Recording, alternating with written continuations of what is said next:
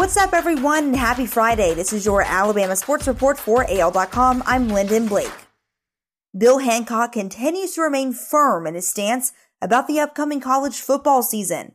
The executive director of the college football playoff told ESPN Thursday, quote, his committee's fundamental mission has not changed as a result of the Big Ten's decision to play a conference only schedule this fall, if and when college football will be played.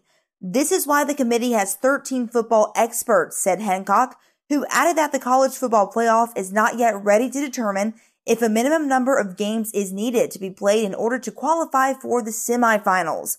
Their task is to select the best four teams based on play on the field and schedules that conferences establish, he went on to say. The news came fast Thursday as the Big Ten announced it would only play conference football games this fall. The same report from the Athletics cited industry insiders who said the Pac 12 was expected to make the same move in the coming days. That, of course, would impact Alabama's season opening game September 5th with USC in Arlington, Texas. AL.com reached out to Alabama Athletics for comment to those reports, and Athletics Director Greg Byrne responded Thursday evening saying, quote, USC Athletic Director Mike Bohn and I are in regular contact, Byrne said. Our current plan is to play the game.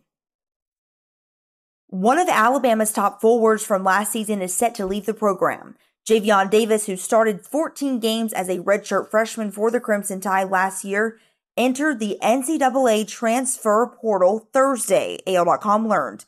The Mississippi native finished last season with an average of six points and 3.8 rebounds per game.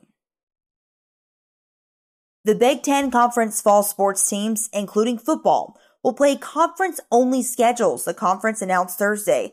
Both ESPN and The Athletic, who was the first to break the news, reported the major college football development prior to the announcement.